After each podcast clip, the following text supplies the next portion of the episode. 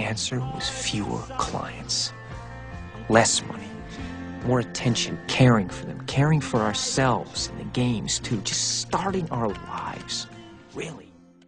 Now, stay tuned for Leigh Steinberg, the real Jerry Maguire.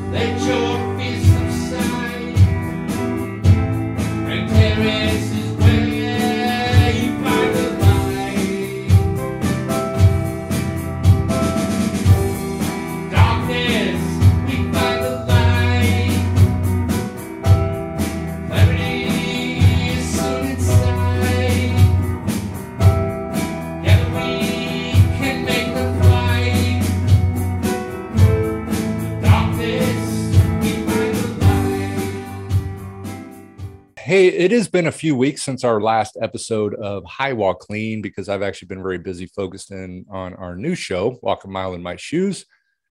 And I want to first begin by thanking all of our listeners and supporters of this show. Uh, you know, please help support Walk a Mile in My Shoes.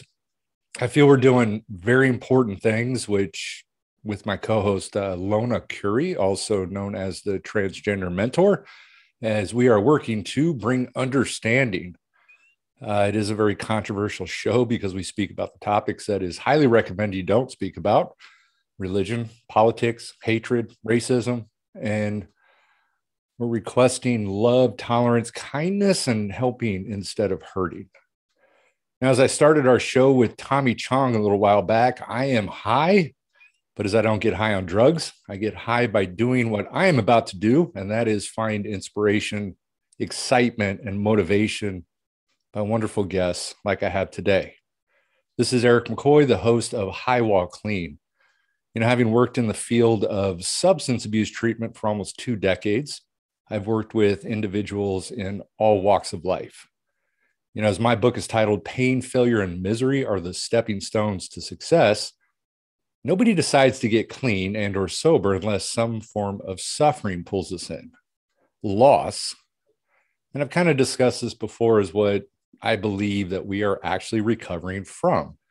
I had to lose my family, my health, my freedom as I was facing a maximum of 15 years in prison, personal possessions, money. And as the first line of my book reads, I killed that motherfucker was the first thought that came to me that early morning in 2002. Who had I killed? Me. I lost myself within the horrors of meth dependency. How did I get back what I lost? Well, I had to lose what seemed to be my first real love in life, which was meth. So recently, I attended an event, the Experience Strength and Hope Awards, where I got to hear one of the honorees speak. And he wrote a book titled the agent my 40 year career making deals and changing the game. And I got to thinking about bringing him on the show and honored that he accepted because he delivers the fight that I mentioned in my book. No matter where you've been or what you've done, you can do anything you want if you're willing to fight for it. His story inspired a movie that starred Tom Cruise. So even if you don't know the name of my guest, I am sure you have heard the name Jerry Maguire. Leigh Steinberg is a sports agent, he's a philanthropist and author. He's represented, from my understanding, over 300 professional athletes in all different sports. He's also represented the number one overall pick in the NFL draft of, I guess, a record of eight times. And from my research, he's in, he's negotiated over three billion dollars in contracts for players, including Troy Aikman and Steve Young. To go through everything that this man has done is going to take up way too much time. Uh-huh. but I want to mention something that I did see. As a philanthropist, he founded the Steinberg Leadership Institute, which is a program run by the Anti Defamation League, preparing students to fight racism and inequality. Leigh Steinberg is, from my picture, a go getter. And some could never imagine, I think, the similarities that him and I have. Leigh, I want to thank you for joining me today. My pleasure.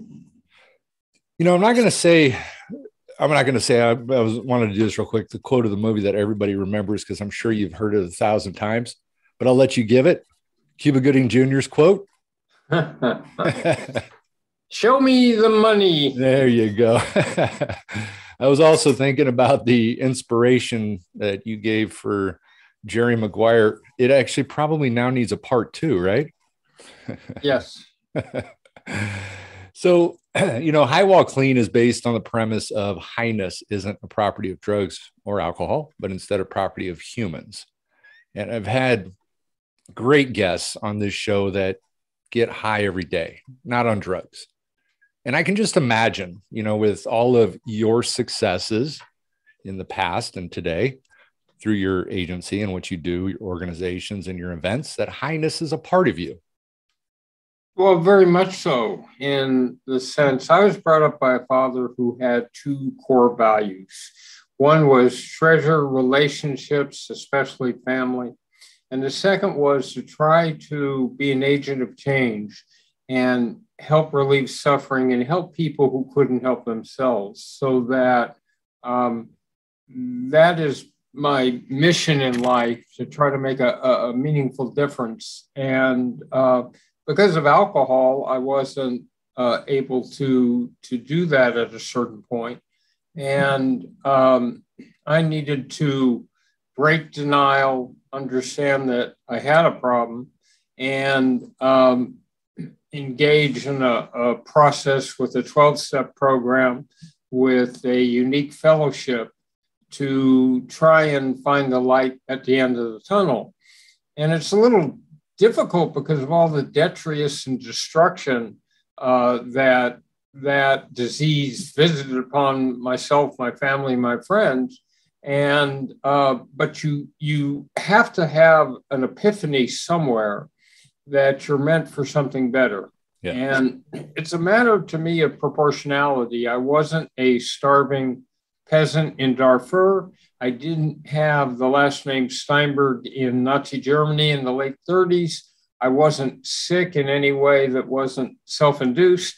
What excuse did I have not to live up to the uh, uh, promises and ideals that um, I had tried to maintain for so long?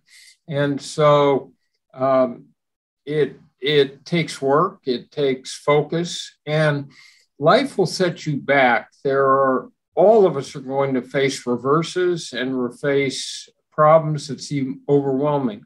So the question is not whether life will knock you back, whether life will push you into uncomfortable situations. It's how do you respond to that? Mm. Can you find optimism and hope? Can you find resilience? Can you reimagine a life uh, without the substance? And can you uh, build a new platform and foundation of, uh, of spiritual fitness and the ability to, to um, maintain a program that will promote sobriety.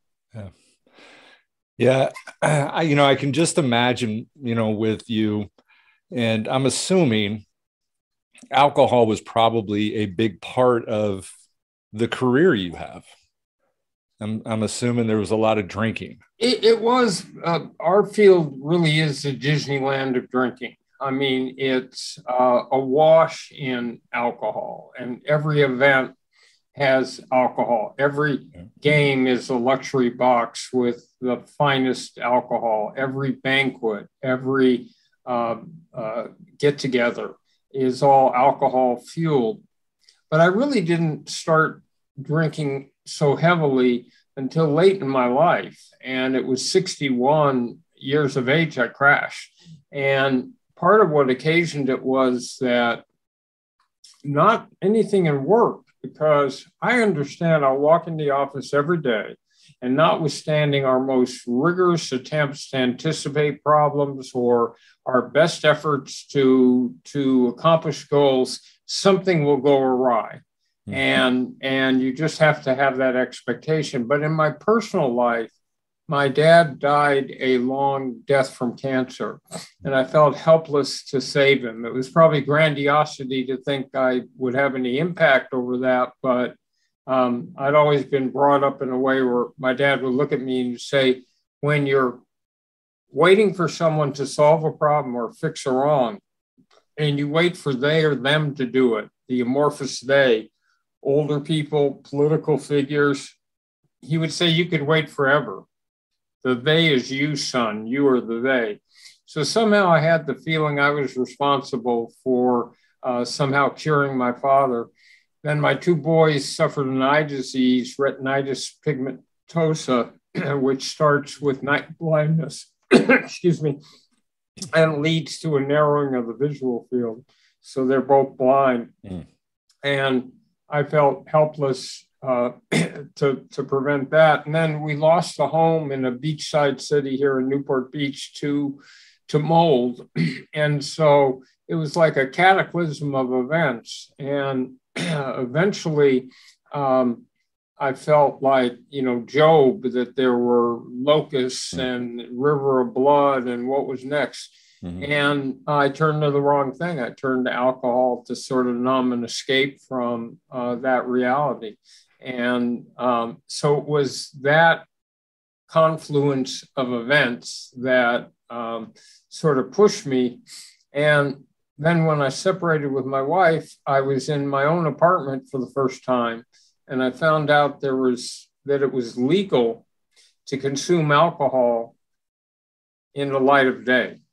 Hmm. So I had been a late night drinker.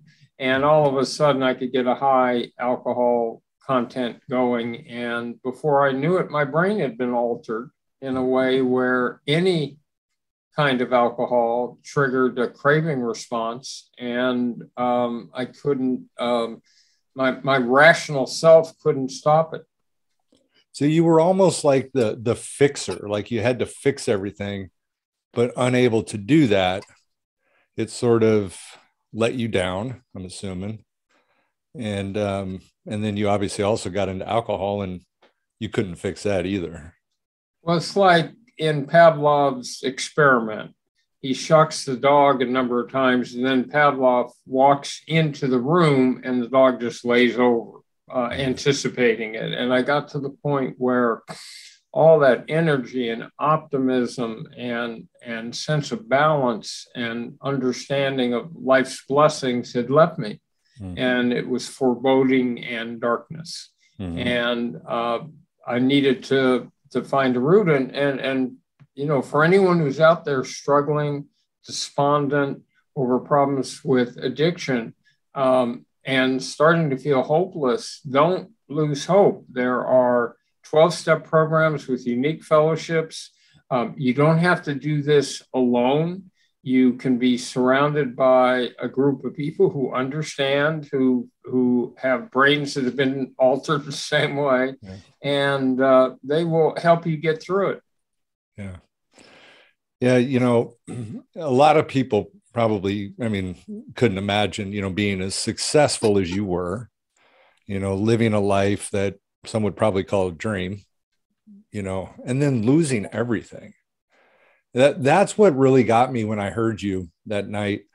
Um, you know, I'd seen Jerry Maguire, but I, I mean, so many years ago that uh, I didn't even really remember it. But, um, but what really got me though was that that you know you you know obviously knowing obviously that you were very successful, and then to to go to that place of losing everything, you know, um, well, the worst in some ways was that at the end of life, what do you have? You have what you gave back to the greater good, and you have the quality of the relationships that you have. Were you a good father? Were you a good son? Were you a good brother? Uh, were you a friend to people at times when it was inconvenient to be a friend, when they really needed you? Yeah. Um, and that's all we'll leave life with. And our practice was fundamentally put together on the concept of the athlete as role model. So I would have them retrace their roots to the high school community, set up a scholarship fund, Boys and Girls Club, to the collegiate community, and repay or endow a, a scholarship. And then at the pro level, get the leading business figures, political figures, and community leaders on a board that would execute a program. So running back Warrick Dunn is just put the 175th single mother and her uh, family in the first home she'll ever own by making the down payment and uh, outfitting the home. So it's athletes changing lives. And all of a sudden, I wasn't doing the the philanthropic training programs I used to, to fund. I wasn't able to help the athletes do it. And then um, I was uh, not available for my own children. And mm-hmm. kids don't ask to be born. Um, they don't apply for for uh, citizenship. We bring them on the earth with the implied obligation that you will give your kids stability and and a sense of uh, unquestioned love. And all of a sudden, it was clear to me I had just dropped out of that uh, equation. So the fact I closed my business um, after I've now done this for 47 years, that I closed my business, closed my home, went back and lived with my parents was sort of um, the apocalypse. Mm-hmm. And um, but the real comeback in this is not the fact that we now have a practice that represents uh, the most valuable player in football, Patrick Mahomes, or a series of quarterbacks, or that um, this business is totally returned. It's not that. The comeback is having been able to maintain sobriety for these last years and being a good father and a good friend again. Yeah. And that's uh, what what I had lost. Uh, the material things are just things, and they're replaceable. But the relationships and the sense of uh, trying to see problems in the world and and be the solution was what I had dropped out of. And um, um, thank goodness uh, uh, I stumbled into a 12 step program. Yeah. You know, I teach, I teach at a school. I also do uh, counseling, you know, at a treatment program. And, you know, I teach success and, you know, success means something so different to so many different people. You know, I'm far from wealthy, but I feel I am very successful, you know, I feel, um, you know, very successful in the fact that, you know, I reach out and I work to help people just like you. I mean, and that is, you know the most important. It almost sounds a little bit too that with your alcohol and you had, had mentioned one of the things about what your dad always said you know family that you sort of broke that rule. And that probably impacted you a lot. My only thought in life when I was sitting on my deceased father's bed in our West Los Angeles home and I had been reduced to to that was where I could find more vodka.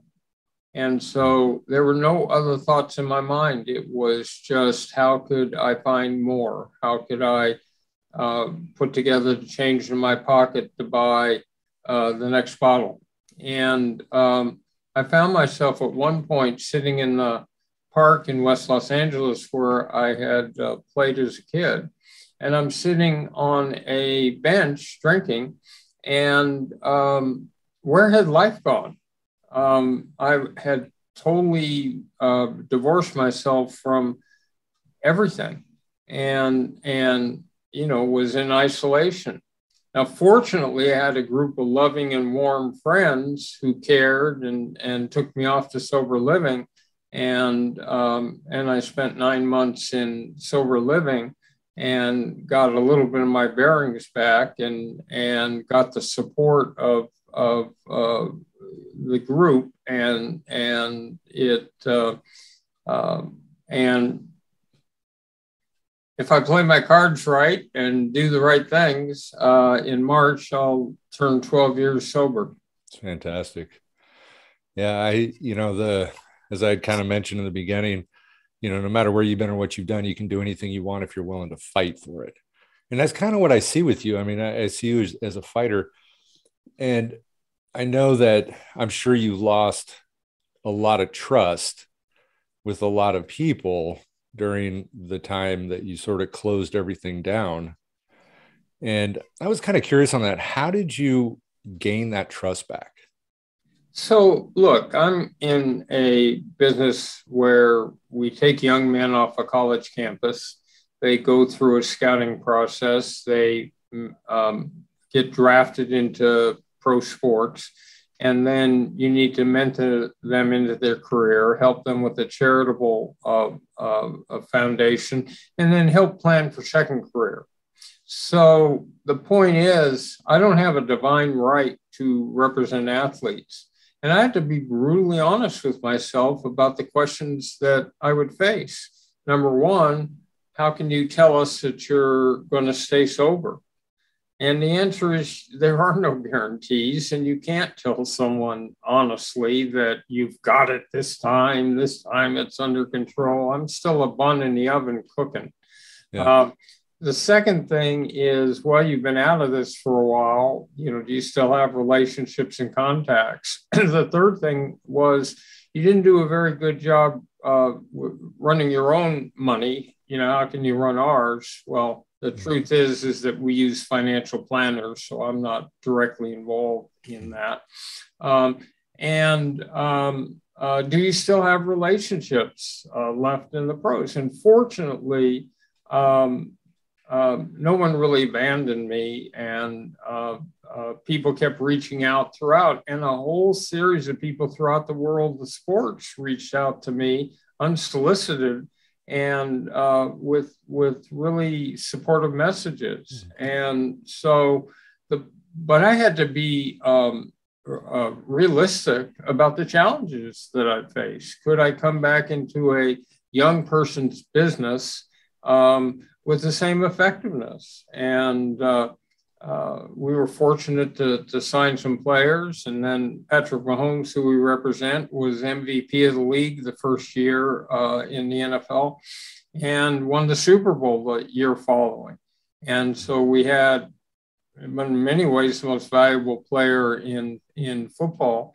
And that led to, to others and eventually go back into baseball and basketball. And then um, I'm writing uh, a third book uh, that will be a follow up to The Agent, and and getting ready to do my own podcast, not to compete with you, of course. Oh, no. but, um, uh, but um, and your whole concept of fighting is that um, do you want to live effectively?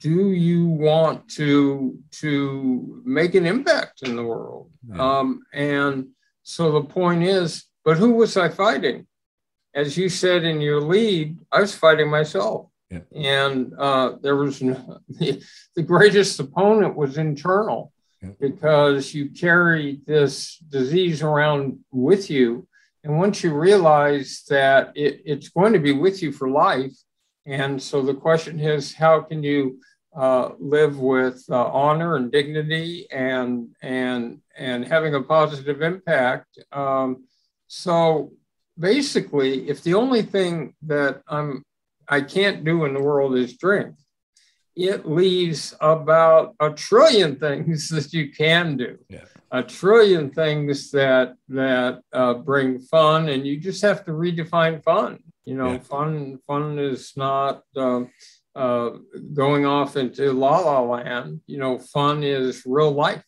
Yeah, I mean it. you know, it's real fun. I mean, that's the thing. You know, in sobriety, I mean, I remember during my drug use, like I didn't laugh. You know, the laughter you have is just, you know, kind of thing. And you know, I had I had an experience. I had um, originally gotten clean in 2000 two.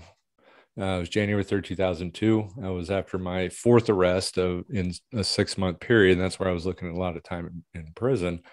Um, and then I got clean and I fought it. And I, I had, you know, um, I became, you know, I went to school. I became a, a counselor, program director, clinical director. I owned a program. And I was, I mean, in my eyes, I was successful. I was very successful in what I did. And I loved and I had passion and excitement for it.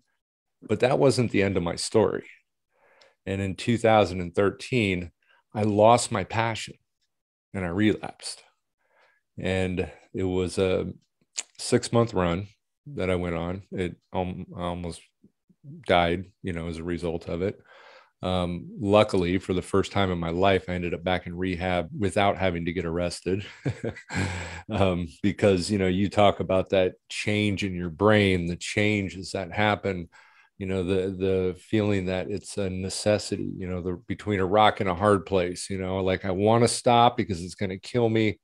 But I also feel and truly believe that if I, that it's going to kill me if I do stop and uh, you know i would battle that you know methamphetamine being my drug of choice and um and that passion you know was was the thing that i lost um but you see hearing that you're an inspiration to me because it makes clear that notwithstanding how many years of sobriety you had um that uh, it's possible to relapse. And forgetting that we're alcoholic is one of the great dangers because it's that close if you're not focused to to just falling back into it. And so your story helps me because it uh, reminds me that uh, of the need to be vigilant mm-hmm. and how even someone that seems to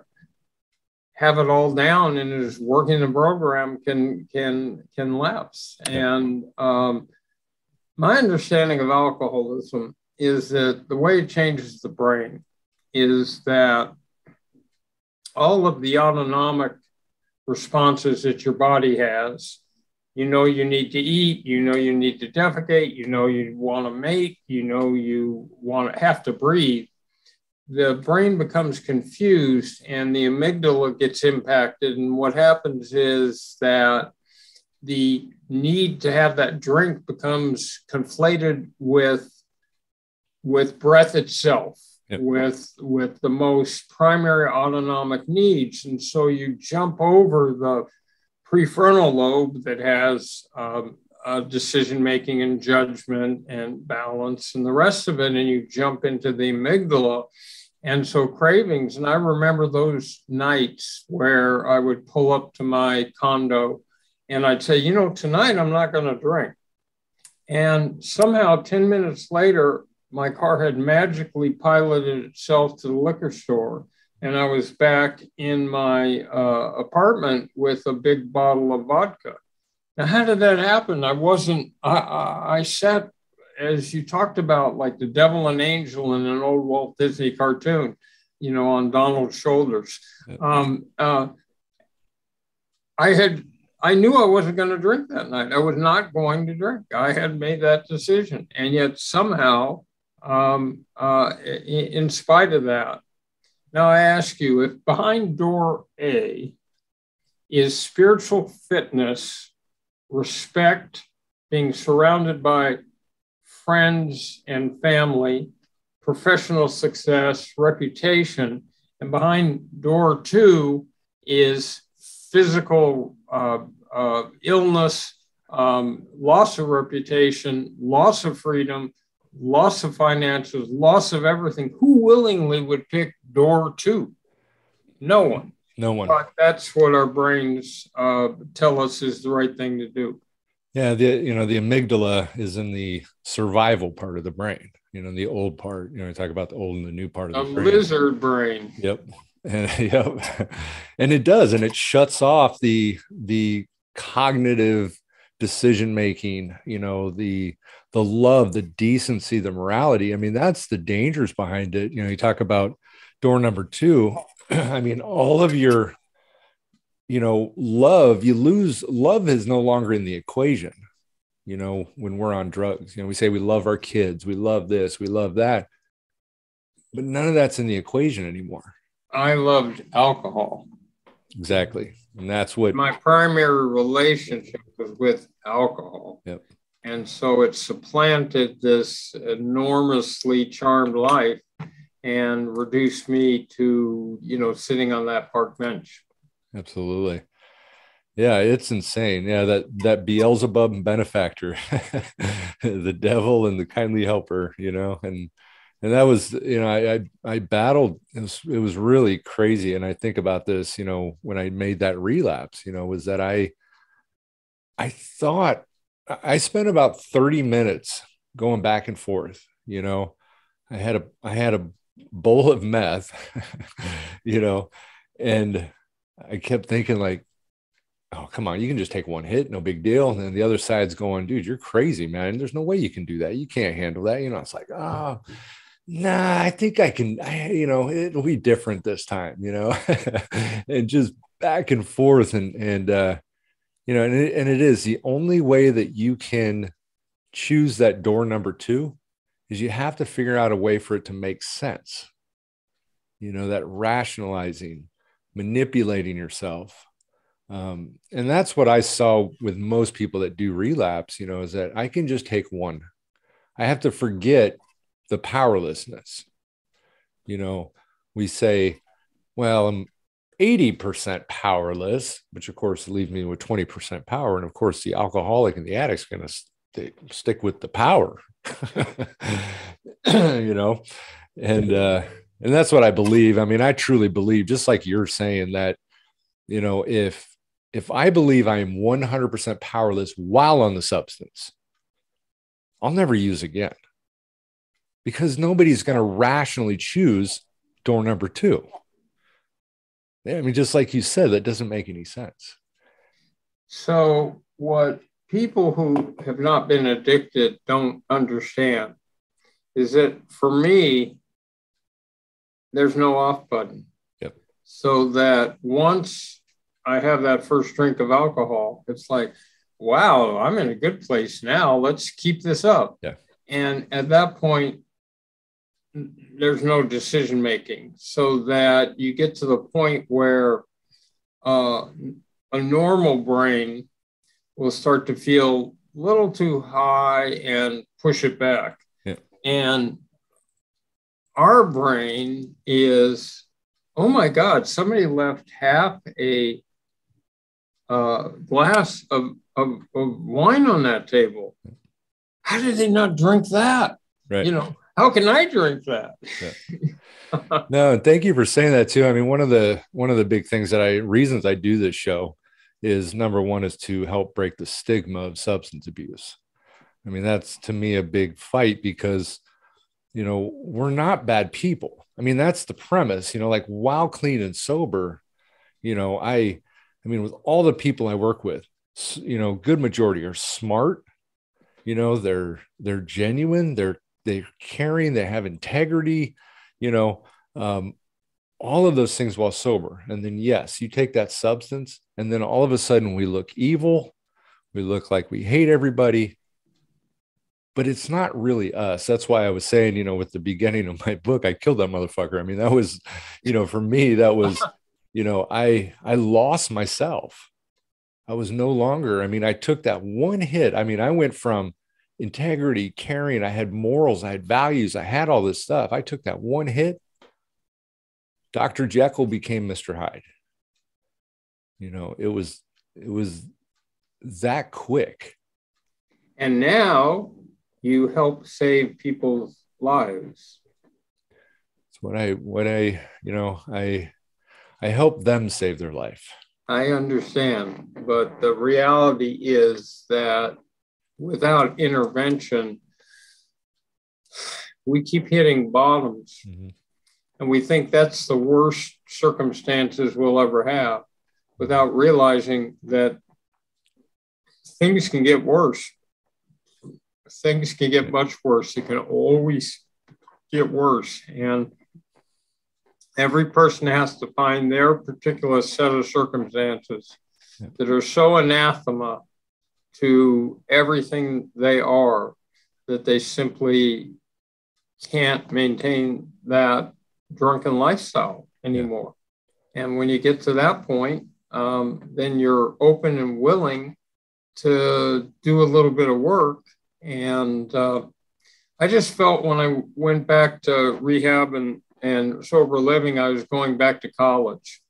And I used every, and And I thought there were some lecturers that I've found in meetings that that had a variety of insights that were important. Um, so if I just listened to them and modeled myself after what they did, um, because I'd always been the expert in life. Everyone relied on me for problem solving and advice, a whole range of people in the world, uh, both in my profession and private life.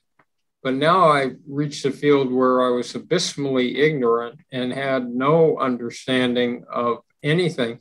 So, um, you know, when you're in a process of perpetual relapse, there's a tendency to tell everybody each time, oh, I have it this time. I got it. I got the formula.